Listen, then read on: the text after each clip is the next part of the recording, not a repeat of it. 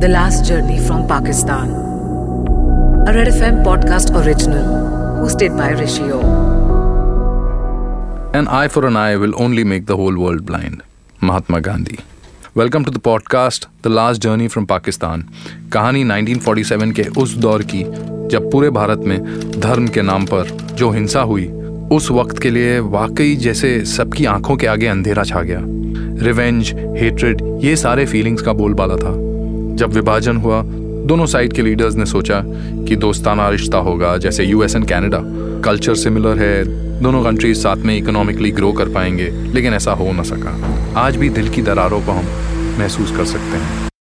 इस पॉडकास्ट में आज हमारे साथ हैं। मेरा नाम है जी जगमोहन उस वक्त मैं लाहौर में था और उस वक्त मेरी उम्र लगभग साढ़े सात आठ साल। हमारा कल्चर हमारे फेस्टिवल्स बचपन की यादें दीज आर लाइफ ट्रेजर्स जो हम कभी नहीं भूल सकते।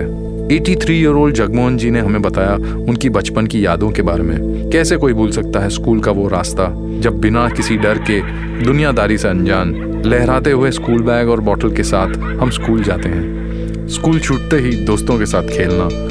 कैसा था पाकिस्तान लाहौर में जगमोहन जी का बचपन? एक बात है शाम के वक्त मुझे खेलने का बहुत शौक हुआ करता। कुछ लड़के पड़ोस के उस एक बाग में आ जाया करते थे इकट्ठे तो उसमें हम पिछू खेला करते थे। लाहौर में बड़े दो मेन फेस्टिवल होते थे। एक होता था हमारा, कह लीजिए दिवाली, होली और तीसरा होता था ईद। ये तीन ही फेस्टिवल मेन वहाँ चलते बैसाखी में मेला लगा करता था। और मेले में वो झूले लगे होते थे। और वहाँ जाके झूले बैठ झूलों में बैठ के झूले लेने कभी कोई झूला पाँच पैसे मिल जाना, कोई झूला दस पैसे में मिल जाना। तो उन दिनों में पाँच पैसे नहीं होते थे, उन दिनों में वो आना होता था। आप कितना भी ट्रैवल करें, कहीं भी पार्टी करने जाएँ, दोस्त के यहाँ जाएँ, लेकिन लौटकर घर ही आते हैं। अपना घर, अपना स्पेस अपना सुकून। लेकिन अब आप वहाँ पर लौट कर नहीं जा सकते। बिना कोई रीजन के ये आशियाना आपसे छीन कर आपसे ले लिया जाए। इसमें आपका कोई कसूर नहीं। This feeling itself is like dying every minute ये टेंशन की कभी भी कुछ भी हो सकता है। नहीं निकले तो कहीं कुछ बहुत बुरा ना हो जाए। घर छोड़कर जाए या ना जाए। मैं सोचता हूँ कि आखिर किस गुना की सजा 1947 के लोगों ने काटी। उन दिनों में तो ये तो कॉमन बात बन गई। और खास करके परिवार वाले यही सोचते थे कि आपको जाना ही पड़ेगा। क्योंकि तो ऐसी खबरें आ रही हैं कि भाई लाहौर जो है पाकिस्तान में चला जाएगा और पार्टीशन में इंडिया अलग हो जाएगा, पाकिस्तान एक नया कंट्री बन जाएगा, ऐसी बातें हमारे घर में चलती रहती थी कुछ दिनों से। तो उन दिनों हमारे परिवार में टेंशन काफ़ी ज़्यादा थी और सोच रहे थे सब लोग कि अब हमें लाहौर से जाना पड़ेगा। और उस वक्त ये एक समस्या थी कि अमृतसर जाए या दिल्ली जाए। लेकिन सबने यही सोचा, परिवार वालों ने कि हम अमृतसर जाएँगे क्योंकि हमारे परिवार के रिलेटिव अमृतसर में ज़्यादा थे और अब भी हैं और हमारा एक एंसेस्टर हाउस अमृतसर में ही था। तो इसलिए परिवार वालों ने फैसला किया कि हम अमृतसर शिफ्ट कर बंगलोज एंड मैंशन में आग लगा दी गई। औरतों के साथ जानवरों जैसा सलूक हुआ। बच्चों तक को नहीं छोड़ा गया। वो ट्रेनें जिसमें रेफ्यूजीज ट्रैवल कर रहे थे, पूरी तरह से वो लाशों से भरी हुई थी। ऐसे ट्रेन को ब्लड ट्रेन भी बुलाते थे। 1947 के दौर में जिन लोगों ने इस पागलपन को देखा, वो बताते हैं कि लोग उस पल के लिए जैसे पागल हो गए थे। एक अजीब जुनून सबके सिर चढ़कर बोलने लगा था। जो लोग रॉन्ग बॉर्डर पे थे, उनके लिए सिर्फ़ और सिर्फ़ दहशत और दर्द। आज तक दोनों देशों के लिए डिफ़िकल्ट है ये समझना कि किस तरह ये पागलपन ने टेक ओवर कर लिया था इंसानियत को। हमारे घर में एक गाय भी होती थी, उसको हम वही छोड़ के आए और हम कुछ ज़रूरी सामान घर का रजिस्ट्री के कागज़ और थोड़ी बहुत जो ज्वेलरी थी, वो हम ले आए। और कुछ सामान भी ले आए। पूरी फैमिली थी हम सारे भाई बहन और मेरी मदर और मेरे फादर, ये सब लोग इकट्ठे ही निकले ये याद है कि हम रात के वक्त अपने घर से निकल पड़े और स्टेशन पर हमने रात बताई थी और बहुत ज़्यादा टेंशन थी हमारे सब में। रात में चाहे हम बच्चे थे, हम भी में से तीनों भाई बहनों में से कोई रात को भी नहीं सोया। और उस स्टेशन पर हमने वेटिंग रूम में रात बतीत की। तो कि फिर पता चला कि गाड़ी इतने बजे आएगी तो फिर हम गाड़ी में बैठ के हमारे निकल आने के बाद जब फिर गाड़ियों में पतलेआम तक शुरू हो गई। यहाँ तक मुझे याद है कि मैं देखने तो नहीं गया था, क्योंकि मेरी उम्र छोटी थी। तो कहते थे कि एक गाड़ी स्टेशन पर आई है, जो लाशों से ही भरी हुई है। दोनों देशों को बहुत प्रॉब्लम्स फेस करने पड़े to accommodate and rehabilitate post partition refugees दोनों देशों के relationship is far from healthy इतने साल हो गए, लेकिन we still live in the shadow of partition क्योंकि आज भी हम धर्म के नाम पर लड़ते हैं। काश कि इस पॉडकास्ट के ज़रिए लोग समझे कि ये सोच सिर्फ़ बर्बादी लाती है और कुछ नहीं। अपना सब कुछ छोड़कर आए लोगों ने बड़ी मुश्किल से ज़िंदगी चलाई।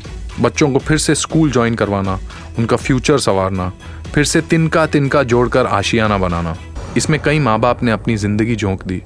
शुरू में तो बड़ी हार्ड लाइफ रही इकोनॉमिकली भी और इन्वायरमेंट भी अजीबो गरीब तो ना कोई ज़्यादा जान पहचान भी नहीं थी। हमें तो रास्ते भी नहीं आते थे किधर जाना है कौन सा बाज़ार है, क्या नाम है।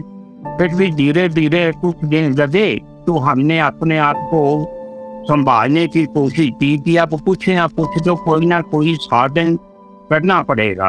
तो फिर दो ढाई महीने के बाद मेरे पिताजी ने एक दुकान किराए पर ली। मुझे मेरे पेरेंट्स ने हिंदू सभा हाई स्कूल है अमृतसर में मुझे वहाँ दाखिल करवा दिया। तो फिर मैंने मैट्रिक वहीं से पास की। उन दिनों में ये भी कॉलेज अमृतसर में फ़र्स्ट टाइम खुला था और मैं पहला बैच में ही मैंने वो कॉलेज ज्वाइन किया। स्कूल में बच्चे जब दोस्त बनाते हैं तो क्या वो कहाँ रहते हैं, उनका रिलीजन क्या है, रंग कौन सा है, क्या कभी ये ख्याल उनके मन में आता है? नहीं, कभी नहीं। बस हँसते खिल खिलाते खेलते झगड़ते उनकी ज़िंदगी रंगों से भरी होती है। जब पार्टीशन हुआ और बच्चों को अपना स्कूल छोड़ना पड़ा, बच्चे सोच में पड़ गए कि ऐसे कैसे उनके जिगरी दोस्त उनसे यूँ रातों रात अलग कर दिए गए। विभाजन हुआ। धर्म के नाम पर लूटपाट कत्ले आम हुआ। लेकिन ये विभाजन, वो प्यार, वो अपनापन नहीं मिटा पाया, जो धर्म जाति के बहुत परे हैं। मेरा एक दोस्त था, मेरे स्कूल में, उसके साथ मेरा बड़ा प्यार था, वो मुझे था। उसका नाम हमें आज भी याद है, खैर दे पार्टीशन से पहले की बात है कि जब ईद आई तो ईद को हमारा स्कूल बंद था। छुट्टी होती थी। तो दूसरे दिन वो मेरे लिए एक डिब्बे में वो सेविया बना के लेके आया, मीठी सेवियाँ। और मुझे याद है, हम दोनों ने एक ही डिब्बे में से हाथ से वो दोनों सेवियाँ खाई और पहली गड़ाई उसने मुझे खिलाई और मैंने उसको खिलाई। वो दिन मुझे ज़िंदगी में कभी नहीं भूले और कई बार ये मानो, जब मैं याद ये दिन करता हूँ तो मुझे ऐसा ही महसूस होता है कि मैं एक बच्चा हूँ और वो भी मेरा दोस्त मेरे पास बैठा हुआ है।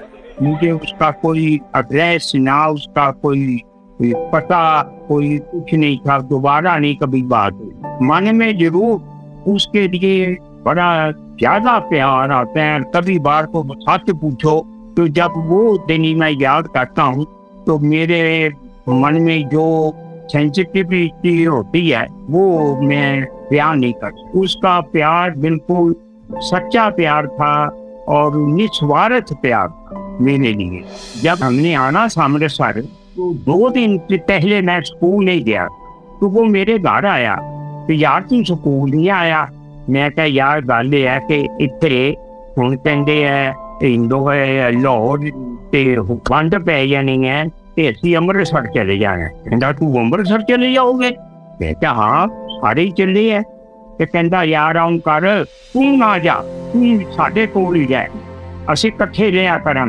बहुत ज्यादा फ्री होता है सच मानो तो वो जो सेवियां मेरे लिए लेके आया था ना शायद मैं जिंदगी में नहीं भूल बच्चों के दिलों का दर्द बयां करता है एक किस्सा बचपन में बस प्यार ही तो होता है जिसकी वजह से हम दोस्त बनाते हैं उनके साथ वक्त बिताते हैं। अपने माँ बाप से भी ज़्यादा प्यार हम उन पर लुटाते हैं।